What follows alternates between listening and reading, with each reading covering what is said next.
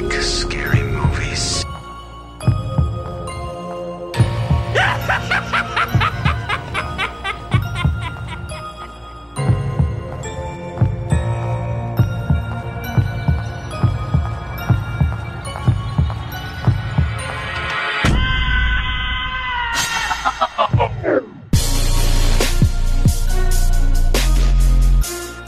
What's going on, ghouls and gals? It is the inaugural, the first episode of the Fear Frequency. I am CEO Haize. If you don't know my voice, and my wonderful co-host, we got the prodigal one himself. JB is in the building. What's going on, everybody? So we are here. Uh, we we figured leading into the Halloween reboot, what better way to start this podcast off than to do a series on Halloween. So we're here to cover Halloween one and two. But before we get into that, JB, we said we, we, our, our kind of mission statement of this was we're going to discover what the best horror movie is of all time. So I got to ask you, this definitely is on your list, right? Both of these have to be on your list. Uh, honestly, uh, part one, Halloween one, yes, it's definitely top 20 for me. Halloween two, I really wasn't big on. Um, you know, we'll get into all that, but it, it, are they the greatest ever? No, no way. The journey continues for me. but we'll get into our rankings towards the end. Uh, and it's funny that you said because I actually enjoy Halloween two more than Halloween one. Really? Yeah, yeah. So that that's gonna make this conversation pretty interesting. So, um, I mean, Michael Myers. We, I don't even know like what what's left to be said. Like everyone should know who Michael Myers is. Like I think he's one of the most iconic ones. The the shape as he was referred to in the original in the original film. Um, this one how it starts off in just a small town on Halloween day. Someone escapes from the mental institution and all types of craziness just ensues. What are your thoughts so far in the movie, man? Just the opening, probably the opening 15 minutes. We'll start there. Yeah, it was interesting. Um, you know, you you you had a young Michael Myers. I believe he was like six at the time, and he's walking. And you obviously you don't know who it is yet. He's walking, and you see this this guy and this girl making out. They go upstairs to bang, and uh, he goes he goes inside the kitchen, gets the knife and everything. And um, it was just interesting the, the camera work, really more than anything. Uh, for, remember, this is like 1978. We up until that point, I don't think anyone has done camera work like this, kind of in the B- the uh, POV sense. So uh, it was interesting. Um, yeah, and then there's a there's a couple of things I, I want to point out here though. Um, like in the beginning of the film, from the time the guy and the girl, which is Michael Myers' sister, goes upstairs, it literally took Michael Myers about maybe a minute to go in the kitchen, get a knife, and go into the living room. So please explain to me how does the guy and Michael Smith's sister, uh, Michael Myers' sister, go upstairs in one minute, get their clothes off, bang, the guy puts his clothes back on and headed downstairs. He was just really quick. One minute. One minute, man. There's a whole song based off of it, JB. all right, all right. I'll, I'll give you that. Then I found it interesting that he came downstairs. Michael Myers looks at him but doesn't kill him, doesn't touch him, doesn't do anything. He lets him go free and then goes upstairs, kills his sister. He comes outside. The parents are there. This it was a really weird scene because his mother and father see him with a bloody knife, and they're like, "Michael," as if he like he ate, ate like a chunk chip cookie before dinner. Like, Michael, really? maybe maybe this isn't the first sibling he's killed. Maybe he had like ten originally, and he's just like every Halloween he just offs a couple of them. So they're like, again, Michael. You shit. Go to your room, Michael. Go take a nap. You gotta stop killing your sisters, Michael. what about you? What are your thoughts in the first fifteen? I mean, I think that it sets the perfect tone. I think that it it distinguishes distinguishes itself from the other slasher movies um, around the time um, because like it's a kid and you we're, we're taught we're, there's a few things that are almost always typically true in horror movies, especially back then. I feel like the last decade is changing, but kids have always been safe. Like you don't have to worry about kids killing people. You don't have to worry about kids dying. Like you just know if there's a kid in the movie, it's going to be okay. So the fact that they started this off, um, with the kid, the one who's supposed to be pure, kids are typically portrayed as pure, being the one who's doing the killing, I think it sets the tone and lets you know you're going to be in, in, for something completely different over the course of this movie. Yeah, I have to agree. Um, you normally don't see like kids like that in, in terms of like elementary school kids that uh, do any killing or get killed. So yeah, it was definitely shocking for me. Just a, just a, a quick fun fact here: uh, in that opening scene, when we see Michael on the POV, the hands that are reaching for all the things is actually uh, Debra Hill, who helped. You know, write the screenplay with John Carpenter. Um, John Carpenter in himself is iconic, but helped uh, she it's her arms we see. It's actually a, a, an adult woman's hands that we see because at the time they filmed this, they had actually had not casted a child yet. So I thought that was interesting as well. And one more fact: um, the mask that we see later on, which we'll get to. Um, did you did you uh, read the information on the mask, like how the mask came about? You know yeah, about that? Yeah, yeah, yeah. With the William Shatner mask. Correct. They needed they needed a mask. Obviously, this film was very low budget. It was like three hundred twenty thousand, I believe. Um, they decided to go to a mask store. Um, they got a mask. It was between a clown mask, which would have really, I think, I don't think this this uh, series would have worked if uh, uh, if it was a, a, clown mask. I just don't see it. Um, versus they took they found a William Shatner mask from Star Trek. It's a, a Captain Kirk uh, mask. They bought it for like a dollar ninety eight cents. They teased the hair a little bit and made it white wide in the eyes, and we have Michael Myers. Yeah, yeah, and and an iconic mask. I think it's one of those things, and I said Michael Myers is iconic, but it really is the mask. You can put almost anyone under the mask as long as they have a certain build, and you have Michael Myers. Um, but the mask itself um, has to be one of the most identifiable, just visual elements. Period. Uh, I think even more personally for me, even more than the Jason hockey mask because there's something creepy about like the hollowed out eyes. And yes, a hockey mask, Jason made it creepy. Um, but there's just, if you saw someone walking down the street in a hockey mask, you just think maybe they're playing hockey. Exactly. If you saw someone walking down in a mask like the Michael Myers mask, looking ghostly in the face and hollowed out eyes, it would just be like, look, I'm gonna go Run, ahead and turn around. Exactly. um, let's move into the next part of this movie. Um, so we we fast forward a few years and we get Laurie Strode with her friend walking home from school. Um, and that's when the craziness starts. She sees Michael Myers. He peeps behind a few bushes or whatever. Um, what did you think about the tone? Like continuing to build that tone because I, f- I feel like yes, you got killing in the first part, but everything else in this movie is just like a continual, continual build and just gets you creepy to the point to where once he does start the massacre, at that point you're just so ready for it to start happening that it freaks you out even more. What did you think about it? Right. So just to rewind a little bit, one of the things I, I, when I mentioned earlier that I I love this part more than part two, this is what you just mentioned. That's one of the reasons I feel like it was a very slow methodical psychological build. We saw Michael Myers a lot of times. Uh, Laurie, which is played by Jamie Lee Curtis, obviously, saw him multiple times. Um, another thing that we, we, we kind of um, did mention. What makes this movie really brilliant, like to the next level, I feel, was John Carpenter's score. The score in this movie, the the, the that opening as well, the Halloween, uh, what we know as a Halloween theme, is just. Uh, I know we've used the word iconic already so many times, but that theme is so amazing. I think that sets the tone from Jump Street. From the very first second of the, of the movie, we have a tone. Um, now, when you're talking about Laurie walking with with her friends and things like that, it's crazy because Haddonfield it's supposed to be this small town, but you really don't see any people. And over the course of this movie, outside of of the cop and Dr. Loomis, there are like I don't remember any other like adults. Like where the hell are the, all the adults? Did they just like leave all the kids and they're like, where are the adults in this movie? And well, that's the thing too with horror movies of this time. Like that was always the thing. Like the the adults were just like those parents who walked in and were like, "Oh, do you have? Here's your lunch," and then they'll go to work, and then you won't see them for two days later. It's like, well, where the where the hell do you work at? like, yeah, it's a, it, it was really weird. Yeah, yeah, yeah. I mean, yeah, the adults in this movie were completely absent. That's funny. I, I hadn't thought about that before you before you pointed that out. So yeah. go ahead. No, no, no. I, I, was just agreeing with you. So I mean, going further into the movie, we get Lord, the whole setup with Laurie babysitting, um, and and the Halloween craziness ensues. What did you think of the first kill of fully grown Michael Myers? His first kill. What did you think about it? Um, I'm trying to rec- like remember what was the first kill. What was the first kill again?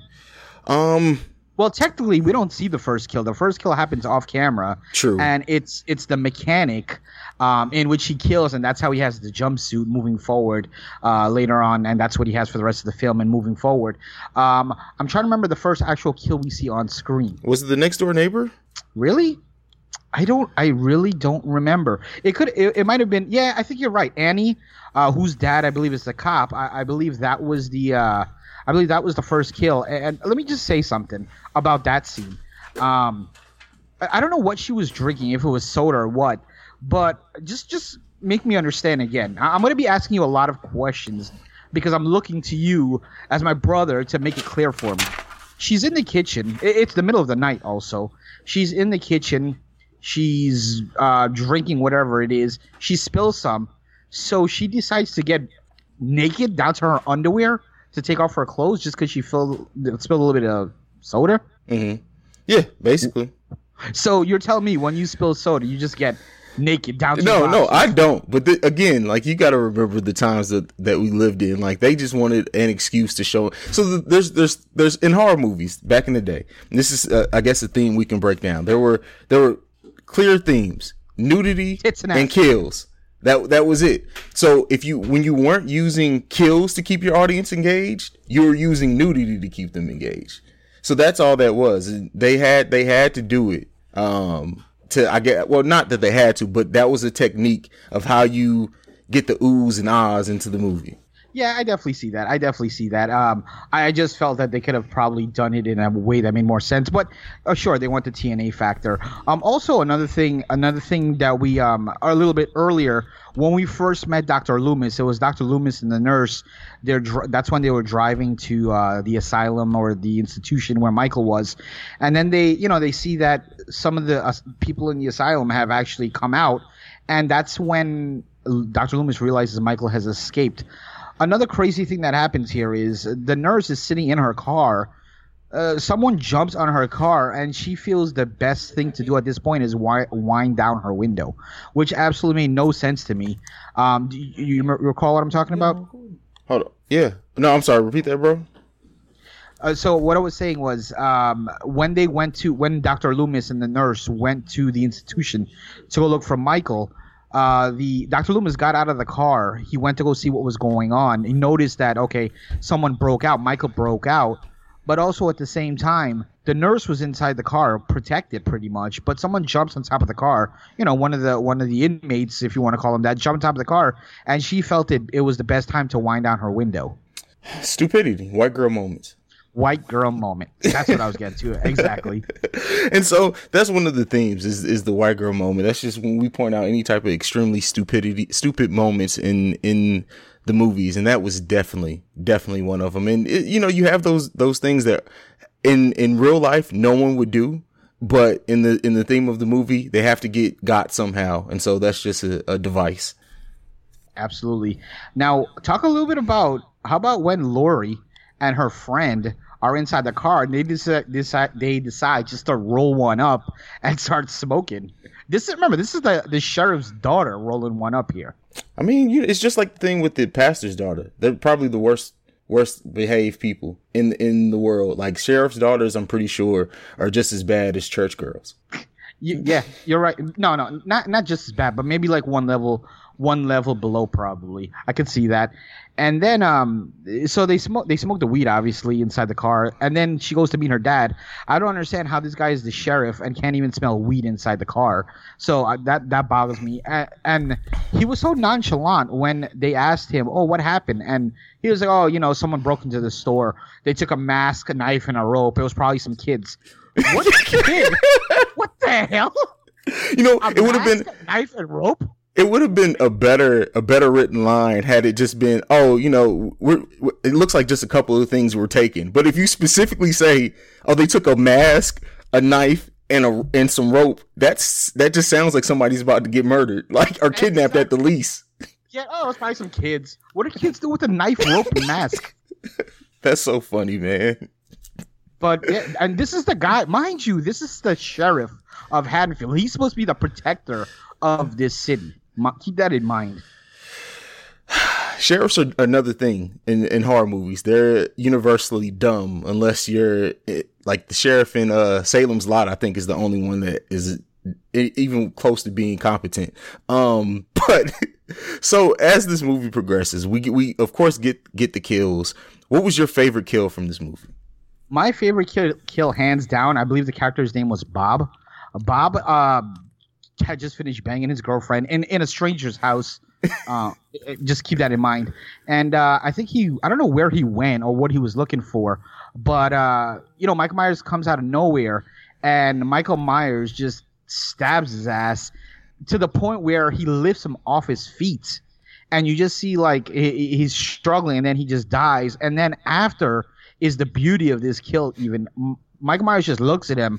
And this is something that he'll do throughout um, once in a while throughout his movies he just looks at him and he kind of tilts his head like he i don't know if he was admiring his work or trying to figure out how he did that but um, that was definitely my favorite kill that was mine as well that was mine as well. I mean, how can that not? That was that was the best. I think that was the best kill in the movie. Um, Absolutely, because it's like it's like you, you like you said, you just got done having sex. It's like one of the the last thing you think of is I have to be on guard because someone may bum rush me and try to kill me. So I, I I have to stick up for Michael a little bit.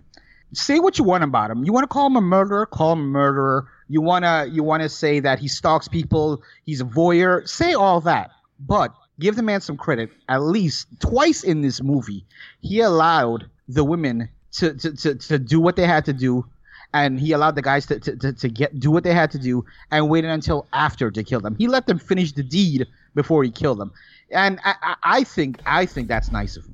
That's just me personally. I mean, you you you know he's probably he's been locked up in that asylum for so long he definitely hasn't got any so maybe he was like you know what i can give him this well, you bring up a good point now. You said he was locked up in the asylum for a long time. So explain and tell me how the hell he learned how to drive. I never remember Michael Myers driving or any any uh you know horror person, uh killer or slasher driving. It was always they were always on foot. And it was interesting to see Michael Myers drive in a couple scenes in this movie. Where did he learn how to drive? I mean, hey, that's another plot contrivance. I mean, driving really is. We we didn't get to see him like he was parallel parking or driving the best. He literally had to put his foot on the gas and hold the steering wheel straight. So maybe that. I mean. all right, so so we, we, went over the best kill. Uh, we haven't really talked about the characters much. So some of the most iconic characters in horror f- films: Laurie Strode. Did talk a little bit about Michael Myers and Dr. Loomis. Let's start start with Dr. Loomis first looking back at this movie, back back when I was younger, and this movie came out way before I was born, but I, just of course I grew up with it. But watching it, I didn't realize how much Dr. Loomis overacted. Like I oh, feel yeah. like I feel like he was shaking his cheeks every time he talked. Like Michael, like it's just I don't know. But what do you think about Doctor Doctor Loomis? Yeah, I, I absolutely agree. Um, I think his his acting was even way more over the top in Halloween 2. But yeah, his acting. Uh, uh, Haize, they had a three hundred thousand dollar budget. What do you want, Jack Nicholson? This is they had to take what they can get. Um, and I, I if I'm not mistaken, Don Pleasence, who who uh, was Dr. Loomis, I think he was the highest paid actor on this one. Uh, I believe he was like twenty thousand. Jamie Lee Curtis was, uh, I think, I want to say eight thousand. But the most surprising of all, uh, Michael Myers. How much do you think he got paid? The guy who did the bulk of the uh, the bulk of the work because I think Michael Myers was actually played by like three different people, but the guy who did like ninety percent of the work, how much do you think he got paid? Just take a guess. Five thousand dollars. Close. Twenty five dollars a day. Dead a day? Well, I mean, yeah. it was it was 1978. I don't know what minimum wage was back then, but that he probably that was probably a decent job for him too. And it's not like he was a big time actor. Uh, keep in mind what really, what really you're doing. You're just you're not even speaking. You're just moving. You know, it's it's you know, it's not the the, the uh, there's not much involved. Like for example, it was a Freddy that has to talk and be witty. You know, it's just a guy standing there with a mask. Um, so, but still, regardless of the fact, twenty five dollars a day is just crazy. That's like they just found some random guy off the throne. Like, here, here's twenty five bucks. Come be in this movie. I mean, but you got to think how how many days were they were they shooting? Do you know? I, I, may be wrong on this, but I don't think I don't think filming was a, was long. I, if I'm not mistaken, I believe they filmed it under a week. I know they wrote the script in like two days or something like that. Um, it was a very quick. It was really done quickly, and again because of the low budget, there's a lot of crazy stuff. You go online and read it. Like they were so low budget, they had to the leaves that we see. First of all, this film was actually shot in in uh, California, I believe in Pasadena, and uh, it was shot in the middle of like August. So they were there weren't really any leaves. So they had these leaves. They they painted them, and they would once the scene was over, they would actually gather up all the leaves and reuse them. That's how low budget it was. And a lot of thing, a lot of things people always talk about is there was a lack of blood in this movie as well. And I think that one of the reasons was because again, it was so low budget. Didn't even have money to do the proper blood. You know, it was very low budget. But Yeah. in the, it ended up grossing, you know, we're talking, you know, 50, 60, 70 million dollars, something like that. So I, I just looked it up just for ish and giggle. So 1978, when this movie was filmed, uh, minimum wage was 265. Wow. So that that just puts that twenty five dollars per hour a little bit in in perspective. It's it's really not that bad of a wage back then. But how how many hours do you think they shoot a day? Couple, I would think. Uh, yeah, yeah, but I mean, hey, and I'm sure there were days too though that he didn't have to film much. I'm sure That's there are days where he didn't have to film much. Like he showed up, maybe did one scene. Um, so I'm just True. saying. Good even point, if good even point. if even if they were there ten hours, he was making close to minimum wage, and I doubt they were filming for ten hours a day every day. There you go. CEO Haize. CEO Haize, the uh, the, the front man of the Villains Union. uh actors guild, guild here i come but uh, so the ending of this movie um er, as as everything progresses uh Laurie, oh wait wait wait wait we didn't talk about laurie laurie strode as a character is she the Uh, best scream queen of all time That's a tough one. I'd have to really think about it, but she was the one that that that that if it wasn't for her, they, that term probably wouldn't even be. She was the very first scream queen. Um, she went on to do other films like the other Halloween, um, Prom Night, and such. But yeah, I mean, she I think she she did phenomenal in this role. Uh, Also, this was her first movie ever, um, and I think she did she did great. Uh, the acting was good. Um, I would I would probably say of everyone in this movie, her acting was the best, um, hands down. Uh, The some of the like her friends. Uh, I think uh, Linda, the girl's name was, and Annie. Their acting was friggin' horrible. Like really to the point where like it was just like unwatchable at times. Like their acting was really bad, but uh, Jamie Lee Curtis, her her acting was pretty good. So I thought I thought she was good. I thought um it was good that they didn't use somebody that's done a lot of film before, a fresh young face. And um, as we all know, this was basically the the uh, launching pad of her what was you know pretty much a successful career. yeah oh absolutely absolutely a career that went on to span freaking i mean three four decades like it's crazy Yeah. how how just far it went from this i mean yeah we're four decades in now so just just imagine that but uh so the ending of this movie man what you what did you think about the end with michael uh and Laurie and how that all b- boils down. And it's weird talking about their relationship because I want to wait till we get into Halloween 2 to start talking about that. But Sure. what what do you think about the ending of this movie? Um, the the last sequence I, I liked. Um, although again, I, I know I'm just for anyone listening. Uh, please understand, I'm a huge fan of horror. That, I mean, we're doing a horror podcast for Christ's sake. So when I poke fun at, at the movies, it's just simply for entertainment. Um, you know, this movie was amazing, but I love how when uh, looking from Michael Myers' point of view, when he's killed all these people um, throughout the movie, and now this is it. This is the silver tuna, the biggest kill. He finally has an opportunity to get his person, and he takes a swipe and completely misses her and like grazes her arm. Um, that was a little bit of a fail moment for Michael Myers. Um, but yeah, the ending scene I think was done pretty well. I liked Michael Myers chasing her, and um, you know she tried to outsmart him by hiding in the closet. He did not fall for that at all. Um, you know, and then Don Pleasence's coming in and shooting him like six, seven times, and uh, just the end when you see him fall out the window, you're like, okay, this is it. He's finished. And then at the end, Don Pleasance looks out and he's not there, and the the movie going to credits. That's that kind of as a young person watching this, I have to think all the people who watched this back in the day, they're like, well, this guy is still alive. Like this guy can actually come to my where where I am. Like he's still out there. You know, it's it's. I think it was done really well. And what, what's even um even more cool is John Carpenter. None no one had any ideas or any thoughts or plans to make a sequel. Although the ending leaves a sequel up for grabs. They just did not do that. They had no idea that they were going to do that. But yeah, I, I did. I do think the uh, the ending was done pretty well. I enjoyed it. Yeah, yeah, the ending was done perfect. I think it was done. It was the perfect way, like you said, even if a sequel wasn't necessarily in mind. So just to be creepy, I mean, just to just to leave it hanging and leave you thinking. I always love movies that that end and you walk away and you think more, almost as much about it leaving the movie as you did during the movie. And that's absolutely what that what that did. And then the fact that they they played uh his breathing, so you like knew he was still out there. Um, but it could be anywhere. Yeah, it could be anywhere.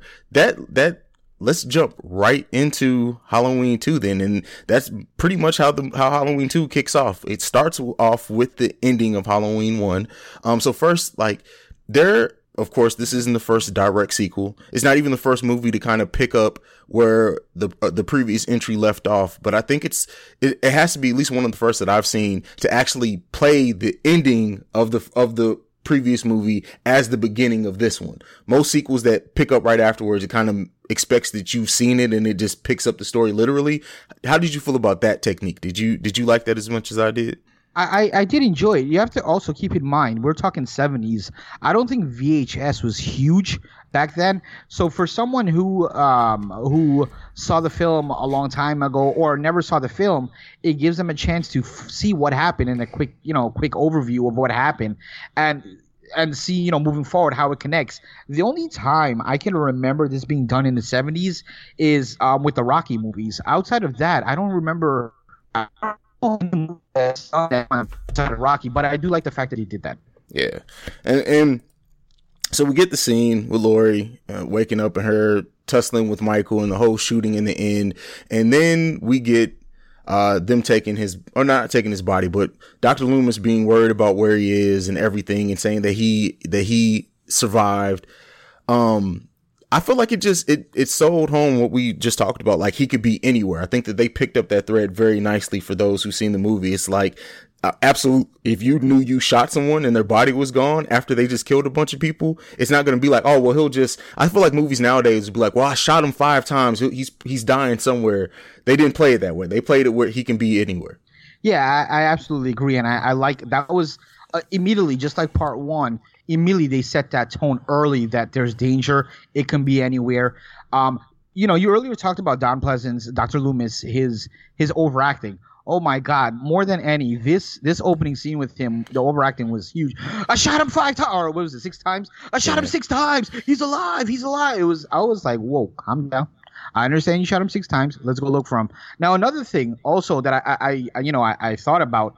He's saying all this to the the uh, the sheriff, the sheriff lives in town. I can't believe he didn't think to be like, holy shit, is my daughter okay? Like, is she fine? Maybe I should stop by, seeing that though we live like two blocks from here.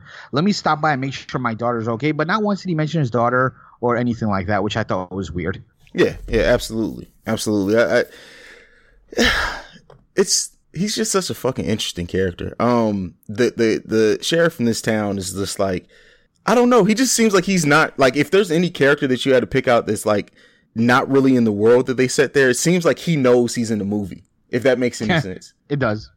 like, oh, I'm not supposed to worry about my kid. Um, but you know, nonetheless. What do you what Fuck, so I'm just, here, I'm just here for a paycheck. What's next, man? What do you want to talk about next with this movie? So, um, so I thought also another thing I want to point out with this movie, we didn't really get a whole lot of Jamie Lee Curtis. I mean, the movie's about an hour and a half, and I'd say maybe we got about 20, 25 minutes uh, out of her. I think more time was spent. I, I can understand this. Most time was spent on the secondary characters and uh, kind of creating their story, building their characters. Um, I guess you kind of have to do that because when they get killed later on, we have we have to sympathize somehow. Um, so yeah, I mean that that was that was interesting that I saw that the main focal point wasn't really Laurie, and I don't even think it was Michael Myers. I was more so on the characters and building the characters. What are your thoughts on that? Yeah, I mean it, it is. It it was about building the the world that they set up in the first one, and I think this is one of the best sequels to to use uh, the original one as a jumping off point. Like, of course, when you're trying to establish a film, it's hard to get in depth when you have a bunch of, especially when you're a horror movie. Like horror movies in general, like a lot of the characters don't have depth. Like you don't get that. But with this one, when they were building, and once you found out that Laurie Strode was Michael Myers' sister, it just it. I love it when sequels make you rethink the first one, and now when you go back and watch the first one, now knowing that that's his sister, it adds a, a depth to that story.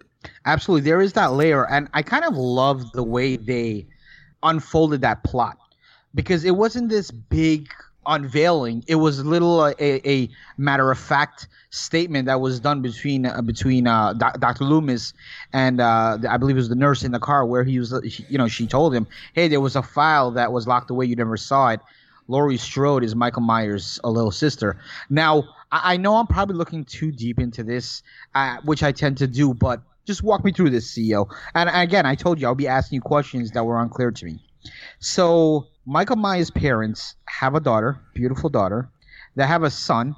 Their six-year-old son kills their daughter. He goes away to a mental institution, and then they decide to have another child two years later. How am I missing something? I don't have kids. You have kids, so maybe you can can can can can, can help me out. Well, you got to think people people grieve in different ways. Um, and maybe sex? Yeah, I mean maybe maybe they felt because they they lost a child to being murdered by a sibling. They lost another child, that child who murdered them because he went away to the mental institution.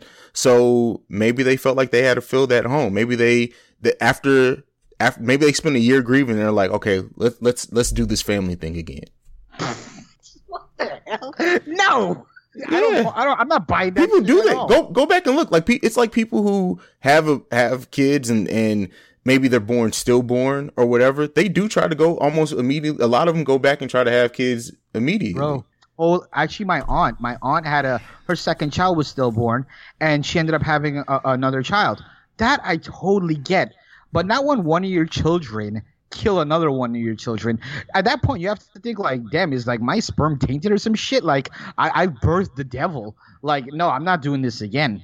But they literally, and, and the thing is, if it was like five, ten years later, it was two years later she was born. Yeah, I mean it. It you. I mean, JB. Honestly, man, like pe- there's some people who just feel like they need to be parents. Like I, I get what you're saying. It is weird. I'm not saying that it's not weird, but I'm just saying, man. I mean, I'm sure that it's happened before. I this this. Mean, people lose children and adopt other kids or whatever. Like it happens.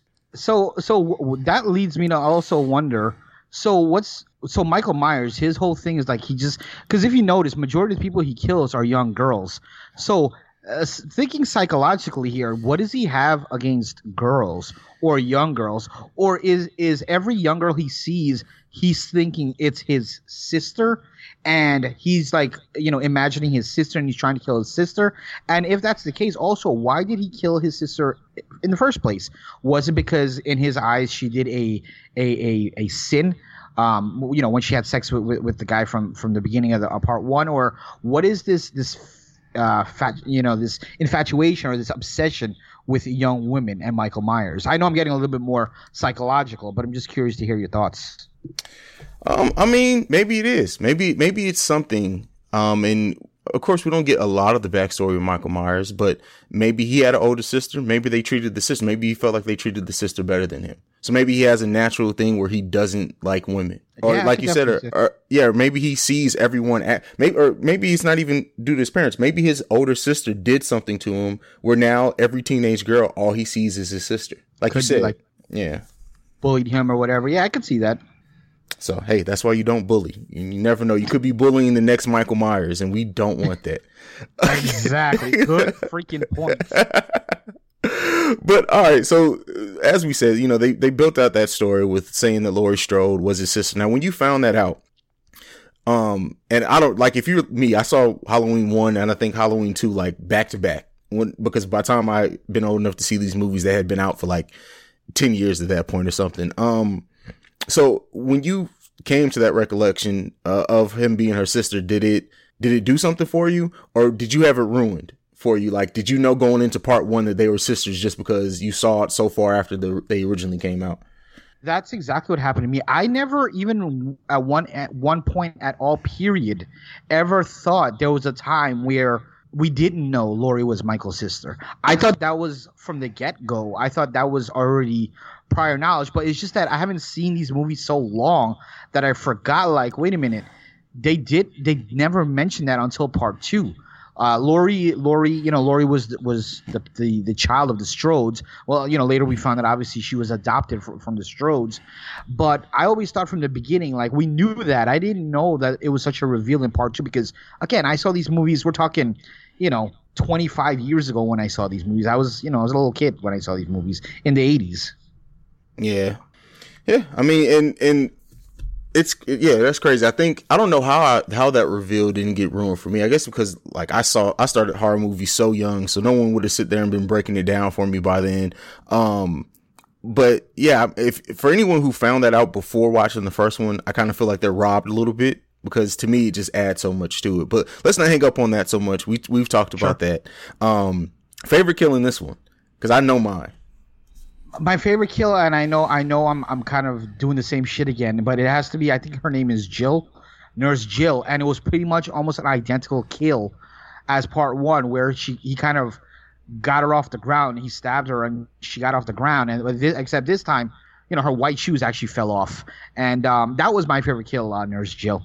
Yeah, yeah. Was that the one, that the one where he held her under the water, the hot water? No, no, no. This is the one that he stabbed her, picked her off her up off her feet, and then like her shoes fell off. It was just like Bob in part one, almost a similar kill. Okay, okay, yeah, mine, mine is that one. The uh, because of the scene is much like what we talked about with the first one. This couple's trying to have sex. Um, she gets naked, gets in, gets in the hot tub with him. He goes and checks on it. He kills the guy really quick, and just that scene of him putting her, his hand around her and she kiss her kissing her, his fingers and stuff, and then she gets murdered. Like it's just that's just a great kill to me. I, I I'm sorry, I love it. Not that I like, not that I like to see women get killed, but it's just that scene. But so how come he like kills? How come he kills her or he throws her in the water and she's getting scorched and burnt? But he's not wearing any protective wear on his hands. How come he's not getting burnt? So is again is Michael Myers human but really strong, or he this supernatural being?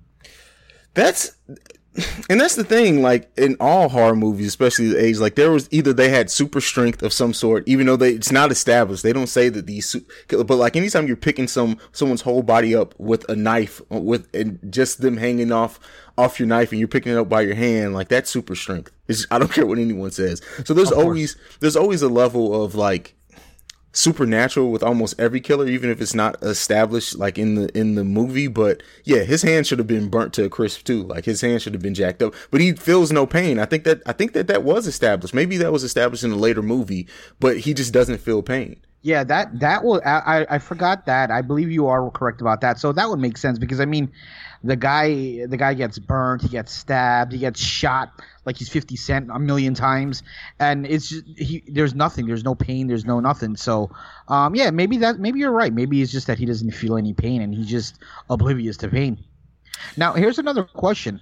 How did you like the contrast from halloween 2 to halloween 1 in terms of the setting? Uh, part 1 we got a lot of uh, the community and, and the neighborhood uh, of Haddonfield, the city of Haddonfield. Whereas part two, majority of the of the setting was inside that that hospital.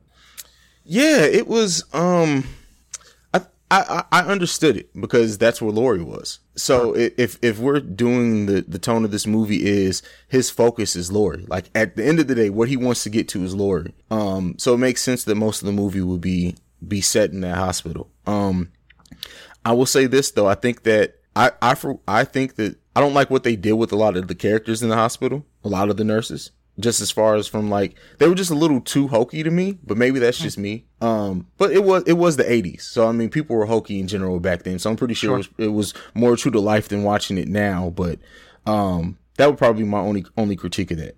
Yeah um i i it was something different. Um and i felt like it was a good way to get every single person into one segregated area. You know, like moving when we get more further into other horror movies, like a, a lot of the Friday the 13th movies, where pretty much all the kills happen in one house. There's all these teenagers getting drunk, having sex, and doing drugs, and they all get picked off one by one.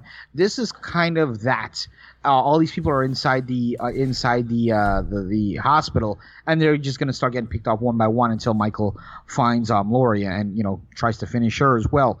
Um, so yeah, I thought it was different. Now also a couple other things. Now, you know, we're kind of just jumping around. We're not following any script. So obviously some scenes happened before than we're saying. But how about the the the Michael Myers from in the kind of earlier in the movie where Dr. Loomis sees who he thinks is Michael Myers, and we get this action sequence and this car, and then the car just runs over this Michael Myers character and goes up in flames. And we later find out that that wasn't Michael Myers at all. Turns out it's um, Ben Tramer. And for those who, who forget, Ben Tramer was actually mentioned in Halloween 1. She was the guy that Laurie kind of had a crush on. Like she was on the phone with her friend, and they were kind of teasing her about this Ben Tramer character. So, uh, how do you how do you like that aspect, or what do you what are your thoughts on that aspect?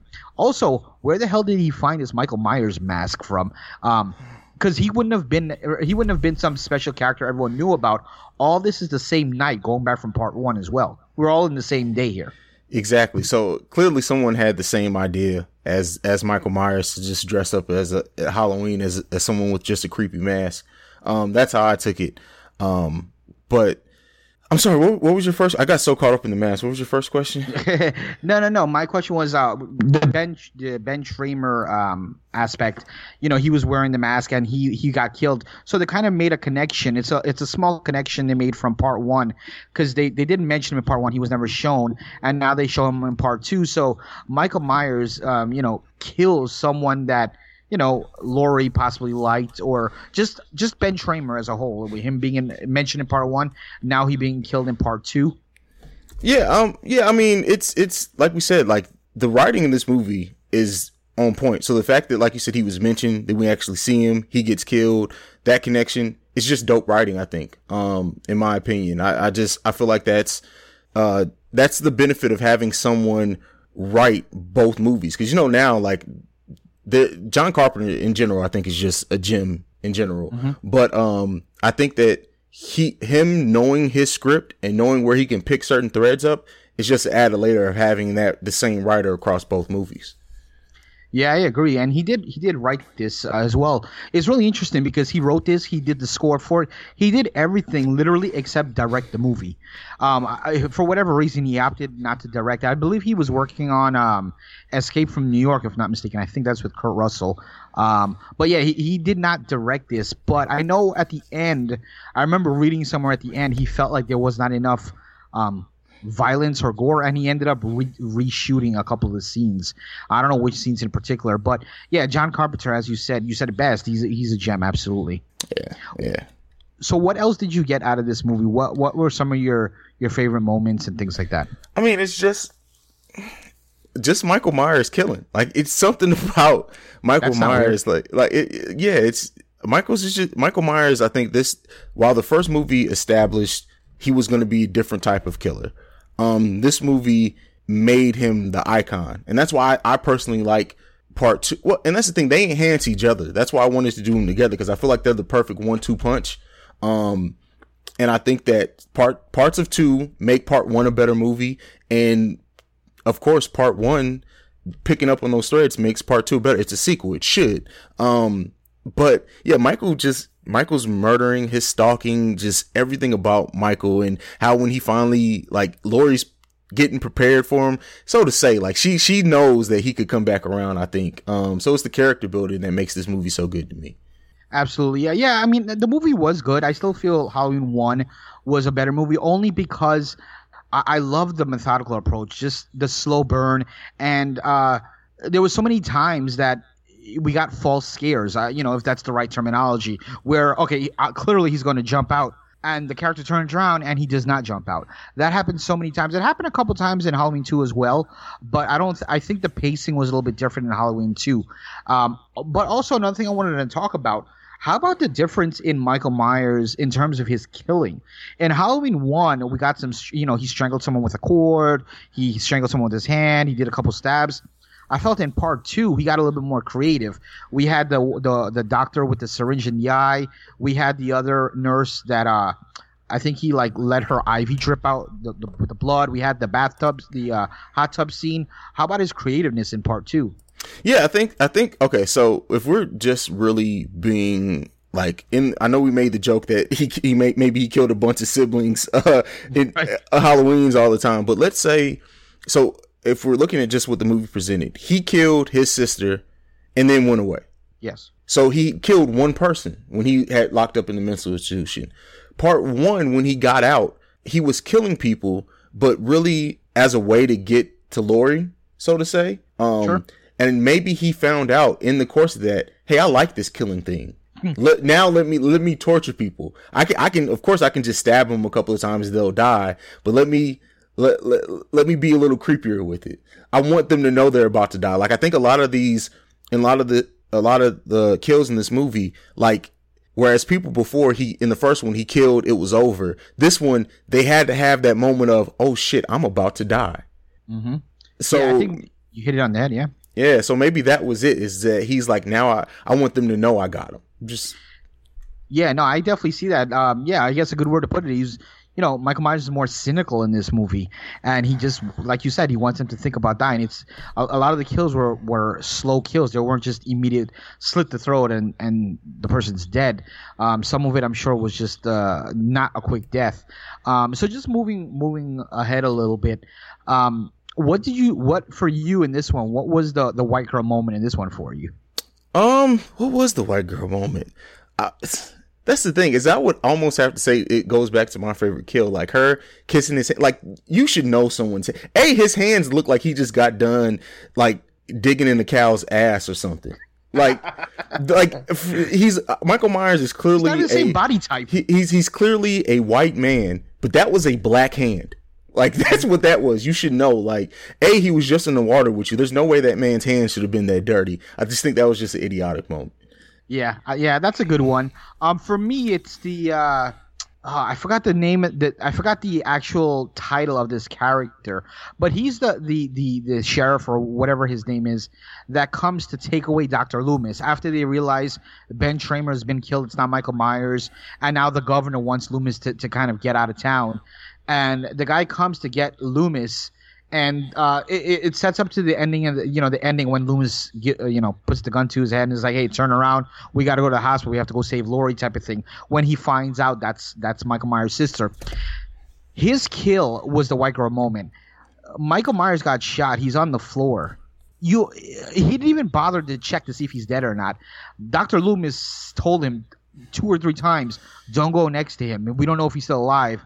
And the guy's like, "Oh no, no, he's not breathing." Okay, fine, he's not breathing, but he decides to kneel down, get all up in Michael Myers' shit, and the whole time Michael Myers is alive. Michael Myers just gets back up, slits him in the throat, and he's dead. White girl moment for me. okay, I, I can go with that one. That one was probably the better white girl moment. Yeah, I mean both both of them were idiotic. Uh, Yours too, uh, definitely. Michael Myers is not even the same body type as that nurse's boyfriend or or whoever the hell. Not even Michael Myers is like a good foot and a half taller than her boyfriend at that. Um, but Also, did Michael Myers have long sleeves on? yes, Wasn't the guy naked? So Yes. Wait, he just threw on a jumpsuit? exactly. Exactly. There's no logic in it. Um, but all right. So the end of this movie, Michael Myers is set on fire. Um, what did you think about my- about seeing Michael Myers set on fire, man? Because it bothered me some. I wanted to see me- another ending like the first one where we just don't know. But so here's the thing, and I actually read up on this because I'm like, hold on. Michael Myers, like, okay, how they, I understand supernatural or super strength, whatever you want to call it, but he's burned to death. He's burned to death. And also, Dr. Loomis is burned to death as well. But I've seen the motherfucker in other uh, other Halloween movies, so I'm I'm trying to figure out how is how they get this. So I read up on that, but I just want to rewind a little bit before we get to that very very last scene. When they're inside that room and they're blocked in, Dr. Loomis and Laurie, they decide to come up with the idea of of putting on all the all the oxygen, you know, putting on the oxygen and and getting the gas going. But before that, Laurie shoots Michael Myers twice. Explain to me how someone that clearly has never held a gun in their life takes two exact perfect shots in Michael Myers' eyes, and this is a very small hole. Shoots like bullseye in both eyes. How is that possible? are we sure she's never shot before? Well, I mean, come on. What, She's what, a- she could, She's a did she country girl. She could. I mean, you never know. Oh my, yeah, I guess so. I fine, fine, fine. Well, I'll give you that. At any rate, I read I read up about why why this was done, and apparently, uh, John Carpenter and everybody involved with the film, this was really supposed to be it. Um, this was supposed to be the end of Michael Myers. They had every intention on continuing the Halloween uh, story, but not necessarily as Michael Myers as the villain. They wanted to end Michael Myers' uh, story and begin someone else's story, and then end that story and begin someone else's story, and that's how how they wanted to progress. So that's why this ended like, okay, we're gonna close Michael Myers' story. We're done with Doctor Loomis. We're done with Michael Myers, and that's it for this chapter of Halloween. So uh, I don't know if you knew that, or and if you didn't, what are your thoughts on that? Well, yeah, and I, I did know that that was originally supposed to be the end of the Michael. That's why it was so definitive. That's that's why it was different than than the first one. They only brought Michael Myers back because I mean Halloween three has nothing to do with Michael Myers. Um, he's not he's not character. None of these characters are referenced. He has nothing to do with it. It was a story about witches, but that's why they did that because that was the original plan was to get turn it was to turn Halloween basically into like an anthology series, whereas something crazy happened on Halloween in every movie, but they were kind of separate from each other. Um, but they quickly found out that without Michael Myers, he is the Halloween franchise, and then brought him back in part four. Um, but yeah, I mean that that doesn't surprise you. you it they didn't want to be tied in, and in some aspects, I respect that. And I do, I even think now, like, there's a world in which that could have worked. It just sucked. It, the third movie just sucked so bad, they had to go back to Michael Myers. If they would have b- built a better third movie, we could have never got Michael Myers again. Just think about that. which I think would have just been an injustice because Michael Myers is so amazing, and I'm so glad that Halloween three bombed, so they had to bring him back because I can't imagine Halloween without Michael Myers. It's just not the same. I mean, he he he is Halloween. You think of Halloween, you ask somebody, oh, when you think of Halloween in terms of horror, what's the first thing you think about? Every but 99 percent of the room is going to say Michael Myers. So uh, yeah, uh, I definitely I'm happy they brought him back. Yeah, and we'll and we'll get into the sequels in in, in the next installment. But uh, Halloween one, Halloween two, and where our rating system is either the worst horror movie ever or the best horror movie ever. What are you giving these two films? I cannot say these two are the best horror movie ever. Um, while I, I, I- enjoyed both movies and I really enjoyed part one, I think it was done well, uh, especially with the budget that they had. Um, I cannot say that they were the best movie ever. So I guess I'd have to go with the, the worst movie ever. Wow, wow. I'm I in no way will I ever say Halloween one and two are the worst movie ever. So I have to give it the best movie ever because I just I can't allow it to say. but they're not, so you're telling me Halloween one and two is the best Halloween movie ever? But th- that the nature of the rating is is not to say that it has to. Necess- that's just our rating system. Either it's bad or it's good. But you're saying ever. Yeah, F- that's just the name of the rating system, JB. Hold on, I want to I want I want to I want to do a challenge. cut. That's fine. I want to throw the red flag and I want to do a challenge and I want to rewind. okay. It's the best movie ever. I don't understand your damn rating system. so, any any last thoughts on these two movies, JB? Before we go ahead and tell the people good night. Um, no, I mean, uh, again, both movies are done well. I can't, I can't wait to watch um the, the other ones. I've seen all the Halloweens, but I can't wait to, to continue going down that that path and you know relive these things. uh, Remind me of when I was younger, so I enjoy watching them and and they're good for what they are. Um, yeah, really, really enjoyed um discussing these two movies and wa- rewatching both of these movies. So I can't wait to for us to delve a little bit more into Halloween and uh, Michael Myers. Yeah, yeah, I, I, yeah. As this this particular series goes on more, I'll definitely, definitely looking forward to talking more Halloween. Um, but yeah, I mean that's it. We're gonna sign off. JB, tell the people where they can find you. I can be found on Twitter at the P1JB. That's at the P1JB. Go ahead and tweet at me. Let me know. Let us know what your favorite horror movie is. Did you like Halloween 1 or Halloween 2? Which one did you like better? Go ahead and tweet at us. Let, let us know. Yeah, let us know. And then also let us know any other horror movies you would like to see covered.